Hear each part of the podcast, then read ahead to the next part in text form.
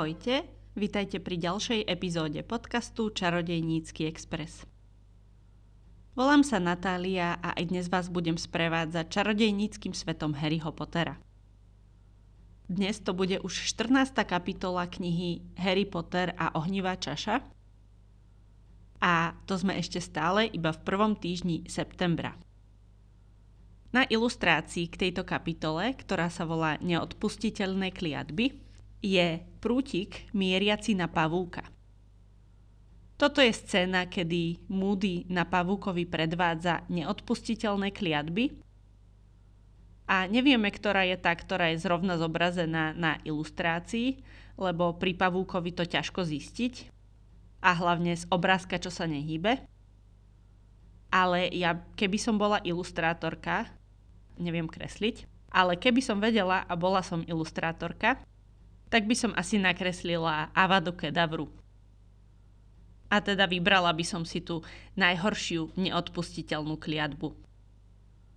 Už budúci týždeň sa posunieme zase v deji trošku ďalej a to preto, že prídu konečne delegácie z Bobatons a Durmstrangu a o nich bude teda budúco týždňová epizóda. Aj keď teda tam sa o Bobatonsa a Durmstrangu nedozvieme až tak veľa, takže ak by ste sa chceli niečo viac dozvedieť o týchto školách, tak vás pozývam na Hero Hero, ktorého link nájdete v popise tejto epizódy.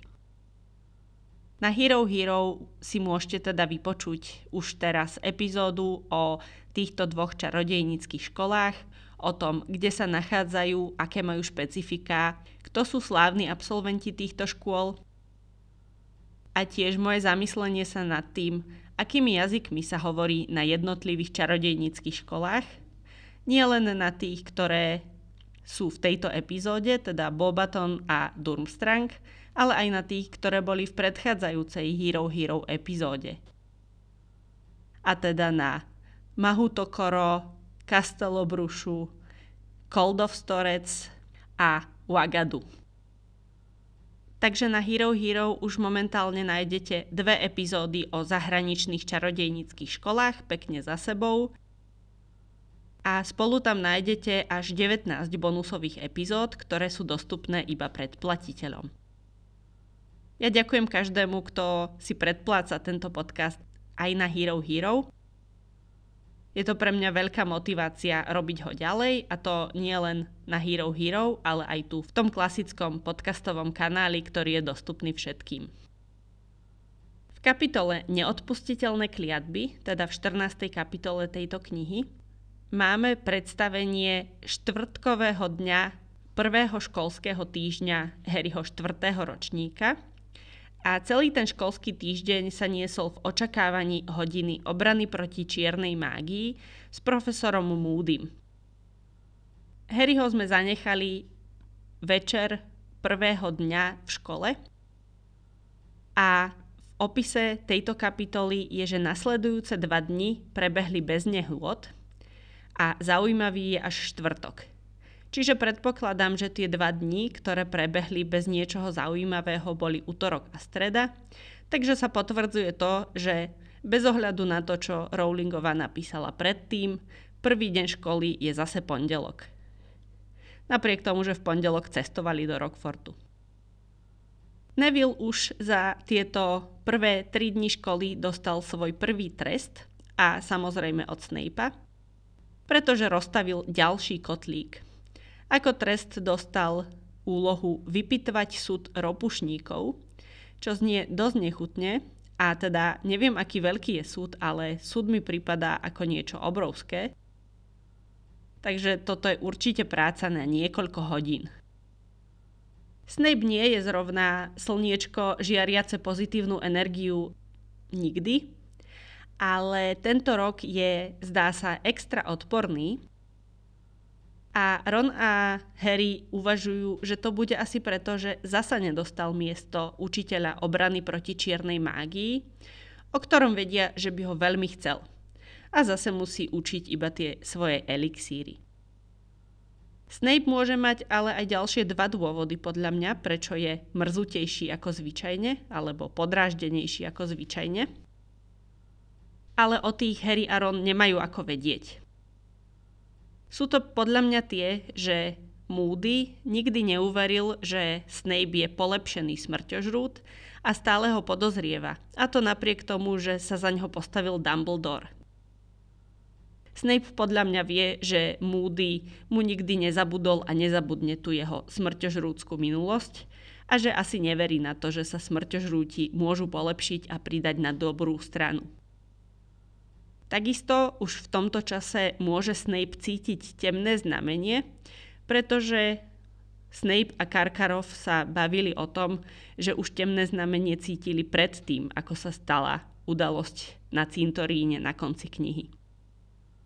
Takže asi tuší, že sa niečo bude diať a že tá najdôležitejšia časť jeho hry dvojtého alebo trojtého agenta sa blíži a že to bude napínavé. Na Moodyho hodinu prídu študenti skôr ako musia, a to aby si chytili dobré miesta. Čo teda je známka naozaj dobrej hodiny, alebo aspoň toho, že to ostatní žiaci predali tak, že tam chcú naozaj byť, lebo chytať si dobré miesta na hodinu sa mi asi nikdy nestalo. A to ja som teda celkom akademický typ, ale toto si teda nepamätám. Zjavne si teda vyslúžil veľký obdiv, a to nie len tým, čo hovorili ostatní študenti o jeho hodinách, ale určite aj tým, že premenil Malfoja na Fredku. Tým určite na Harryho a Rona zapôsobil. Prvý pokyn na Moodyho hodine je odložiť knihy, čo hlavne na obrane proti čiernej mágii býva záruka niečoho dobrého a zaujímavého. Tak ako to bolo s Lupinom, a Moody konštatuje, že Lupin ich dobre naučil poradiť si s predstaviteľmi čiernej mágie. To slovo predstavitelia ma celkom zaujalo a zdalo sa mi zvláštne, tak som sa pozrela do originálu a podľa mňa by to malo byť preložené ako tvory, pretože tak je to v origináli. Tvory čiernej mágie tiež neznie bohvie ako dobre, ale asi nejako by sa tam tie tvory mali v tom preklade objaviť. Preberali teda rôzne čarovné tvory, ktoré ich môžu napadnúť a ublížiť im a medzi nimi preberali aj vlkolakov.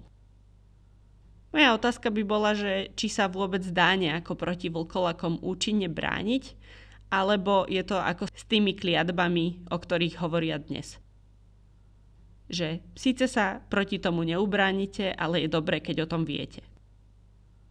Tento rok sa teda budú sústrediť práve na kliatby. Teda Lupin ich naučil, ako sa brániť proti čarovným tvorom a Moody ich má naučiť, ako sa brániť proti temným čarodejníkom. Toto bola zrejme dohoda s Dumbledorom, že čo má učiť, ale keďže vieme, že toto neučí Moody, ale učí to Barty Crouch, tak je moja otázka, či toto nie je proti záujmom Voldemorta. Jeho smrťožrút a verný sluha vlastne vychováva Dumbledorovi veľmi účinnú armádu v boji proti Voldemortovi. Jedine, keby Voldemort hľadal nové posily, tak by sa mu mohlo zísť to, že tam má Bartyho Croucha a učí týchto študentov nové kúzla, a možno tam môže Barty Crouch nájsť nejaké nové talenty, ktoré by mohli posilniť rady smrťožrútov. Neviem, či aj toto sa Crouchovi podarilo, ale každopádne sa mu podarilo naučiť Harryho brániť sa pred Voldemortom a to asi Voldemort nebude veľmi rád, keď to zistí. A možno to ani nezistí, že za to mohol Barty Crouch. Barty Crouch ale ako študent získal 12 VČU, čo je naozaj veľa a sú to vlastne všetky, ktoré sa dajú získať. Je to o dve viac, ako získala Hermiona. Vieme to preto, že to v pometenosti Harry mu povedal jeho otec, keď ho našiel náhodou v zakázanom lese. Preto si myslím, že Barty Crouch Jr. mal úprimné zapálenie pre štúdium a mal naozaj snahu niečo dobré ich naučiť, teda nie niečo dobré, ale dobre ich niečo naučiť. A toto robil popri svojej hlavnej úlohe, ktorou bolo doručiť Harryho na rituál oživenia Lorda Voldemorta. Podľa mňa to bolo pre tak talentovaného čarodejníka, ako bol Barty Crouch Jr. prirodzené, že sa snažil dostať z tých študentov to najlepšie a naučiť ich čo možno najlepšie tú svoju látku, ktorú dostal.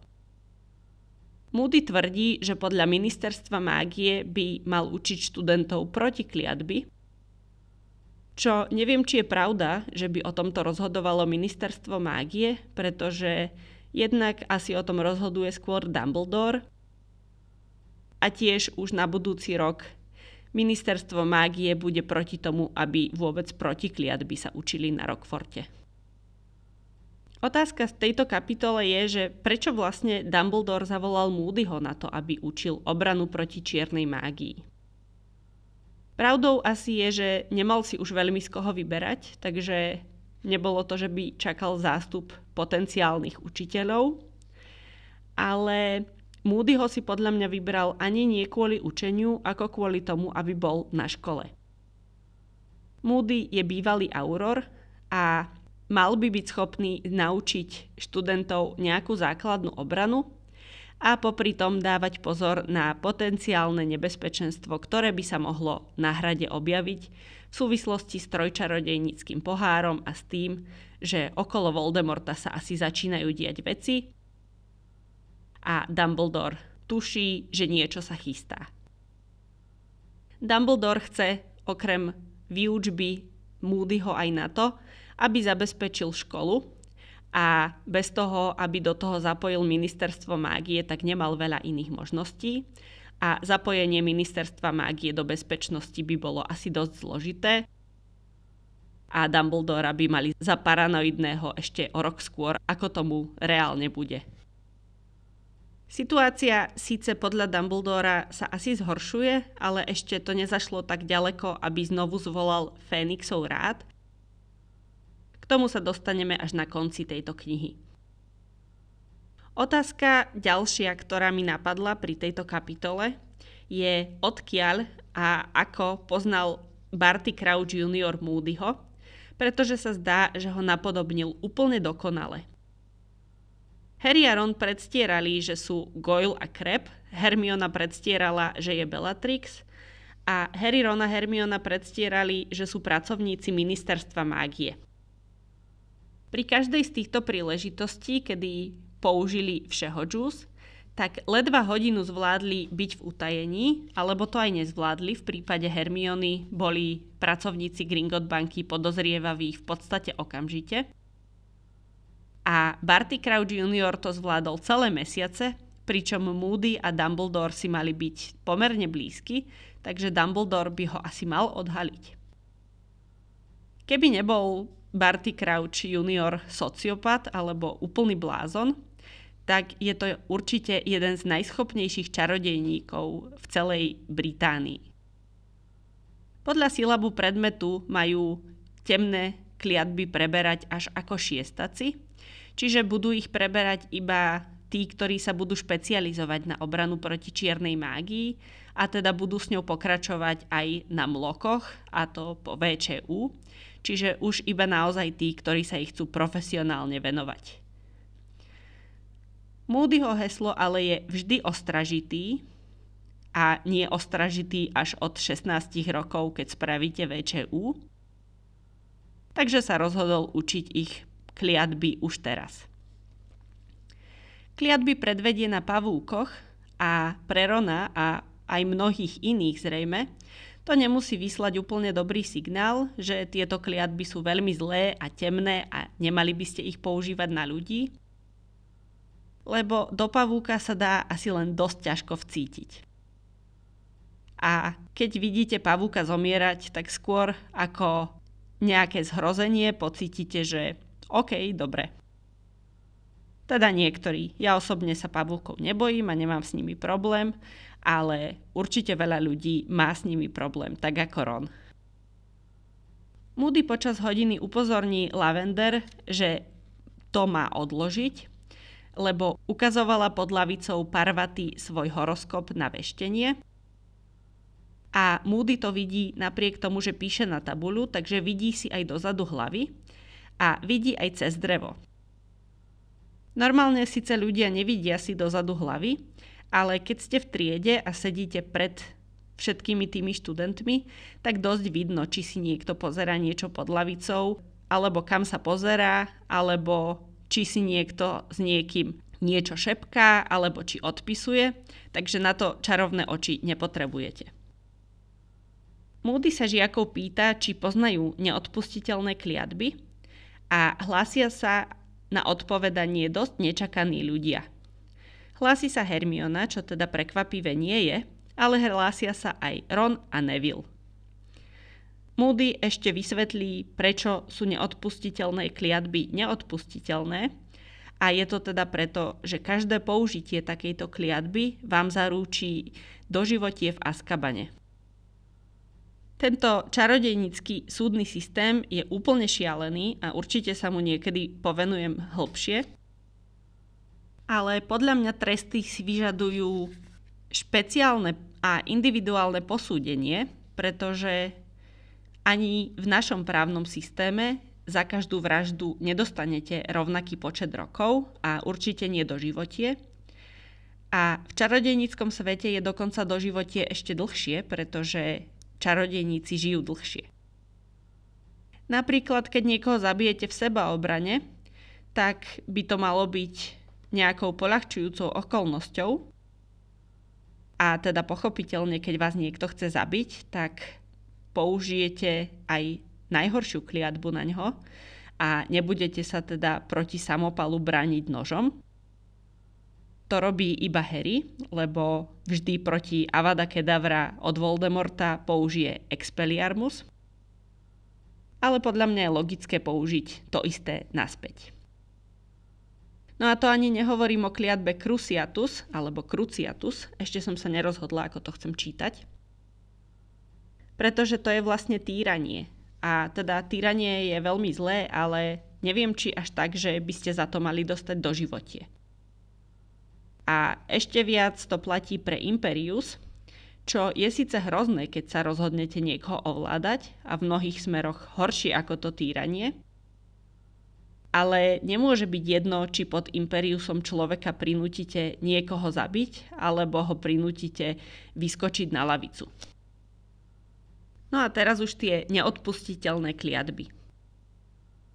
Prvá kliatba je kliatba Imperius, a o tejto triede povie práve Ron, pretože ako Moody poznamená, poznajú od svojho otca, pretože ministerstvo mágie sa s ňou veľmi natrápilo po páde Voldemorta v prvej čarodejníckej vojne.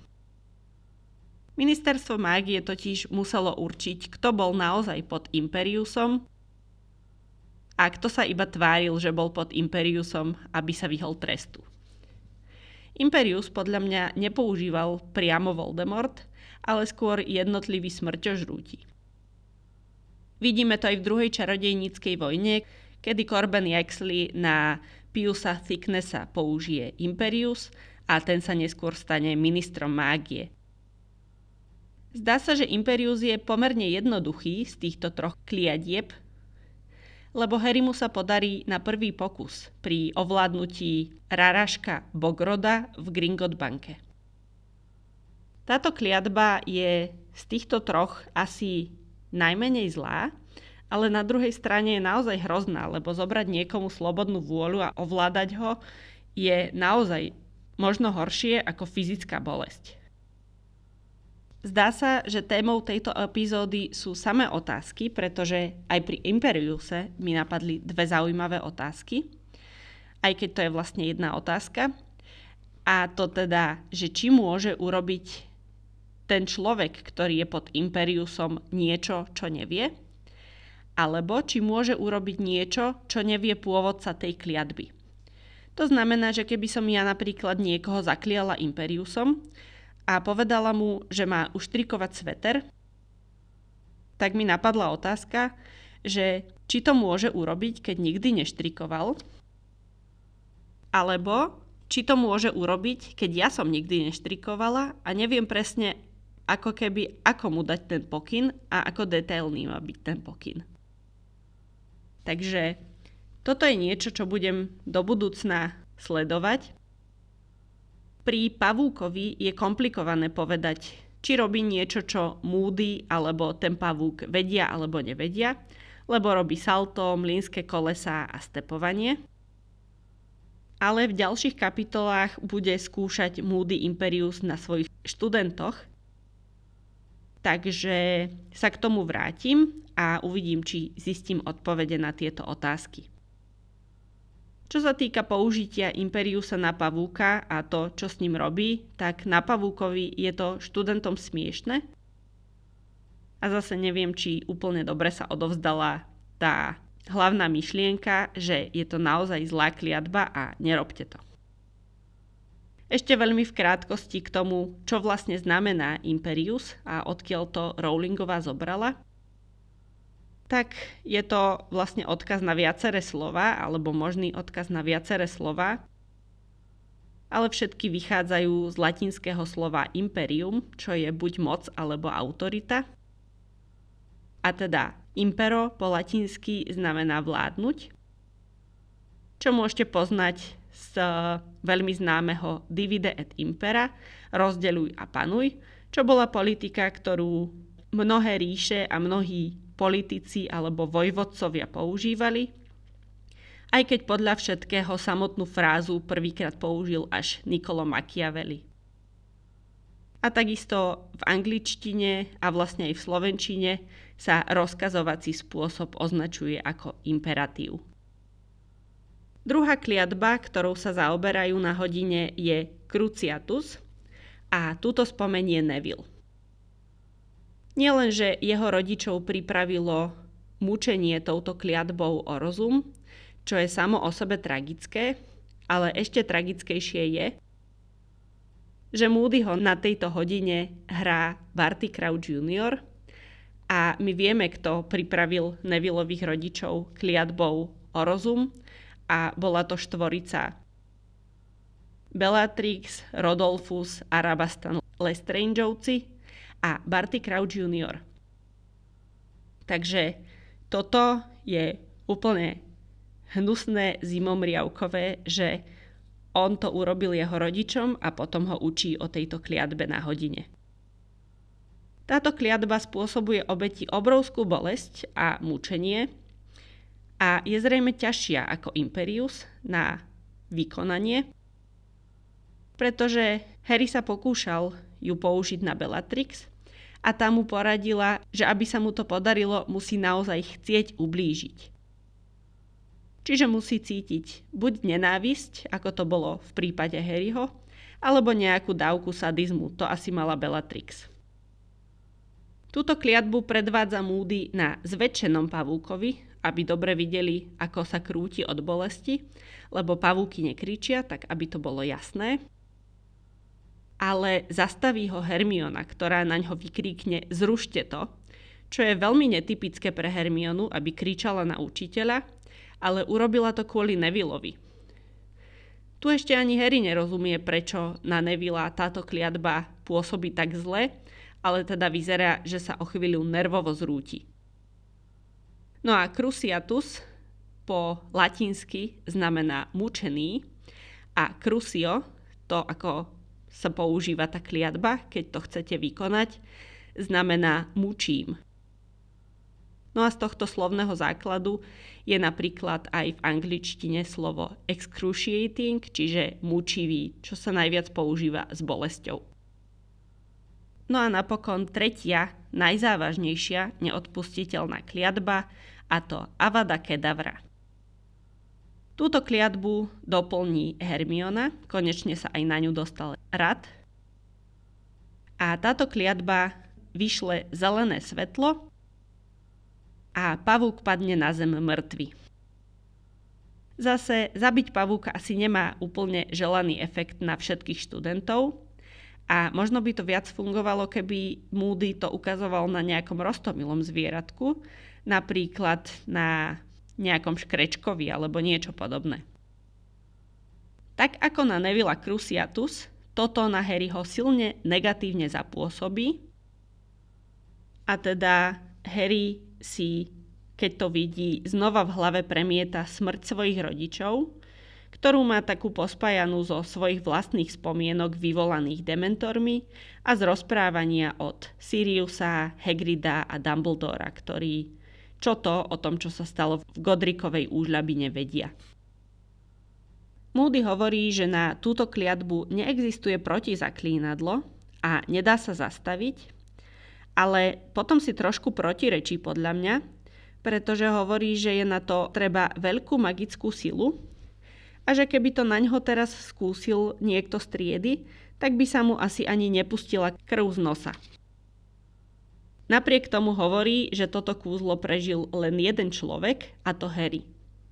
Asi tým chce povedať, že to ako jediný prežil od človeka, o ktorom vieme, že je schopný vykonať túto kliatbu, lebo Voldemort teda určite schopný bol a veľmi veľakrát to pred Harrym ukázal.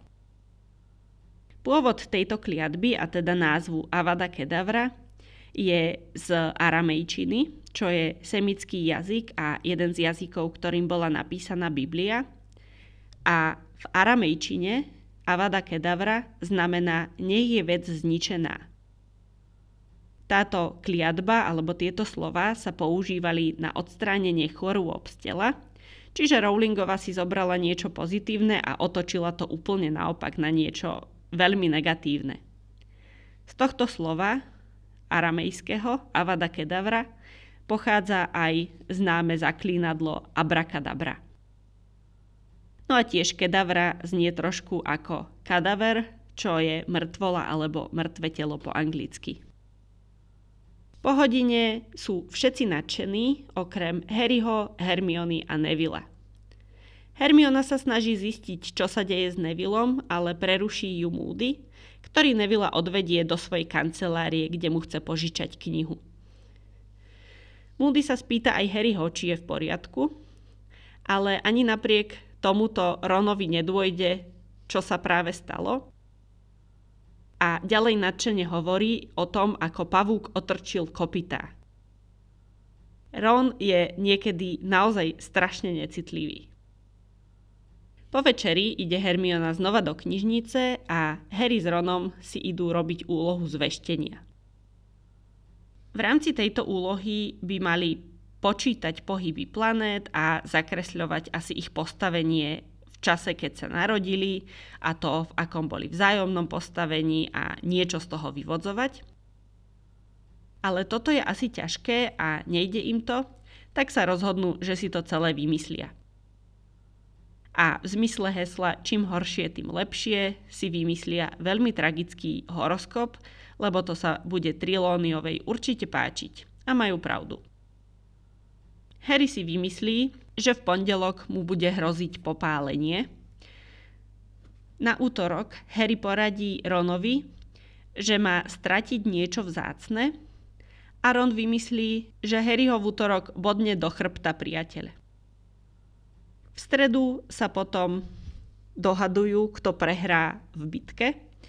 V knihe to nie je presne napísané, kto to navrhne a kto má prehrať v bitke, ale podľa audioknihy a podľa toho, akým hlasom to Stephen Fry číta, tak Ron by mal prehrať v bitke.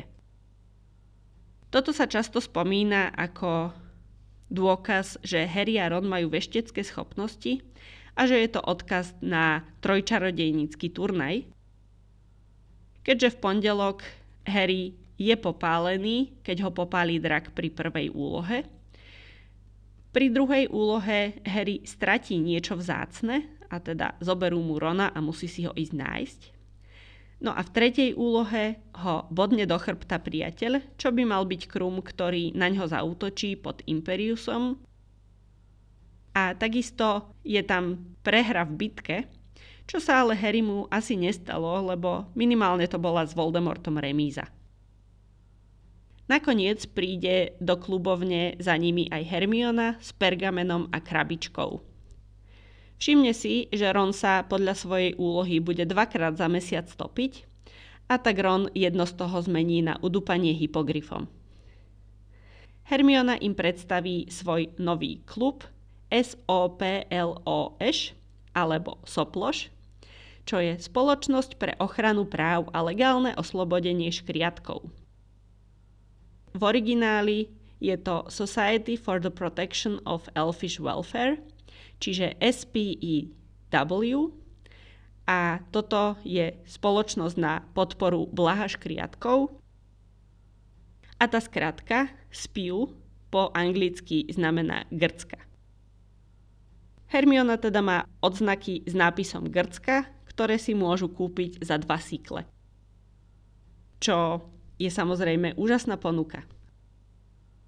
Ciele tejto spoločnosti, ktorú Hermiona práve založila, sú spravodlivá mzda a lepšie pracovné podmienky pre domácich škriatkov a v dlhodobom horizonte tiež povolenie používania prútika pre škriatkov a ich zastúpenie na ministerstva mágie.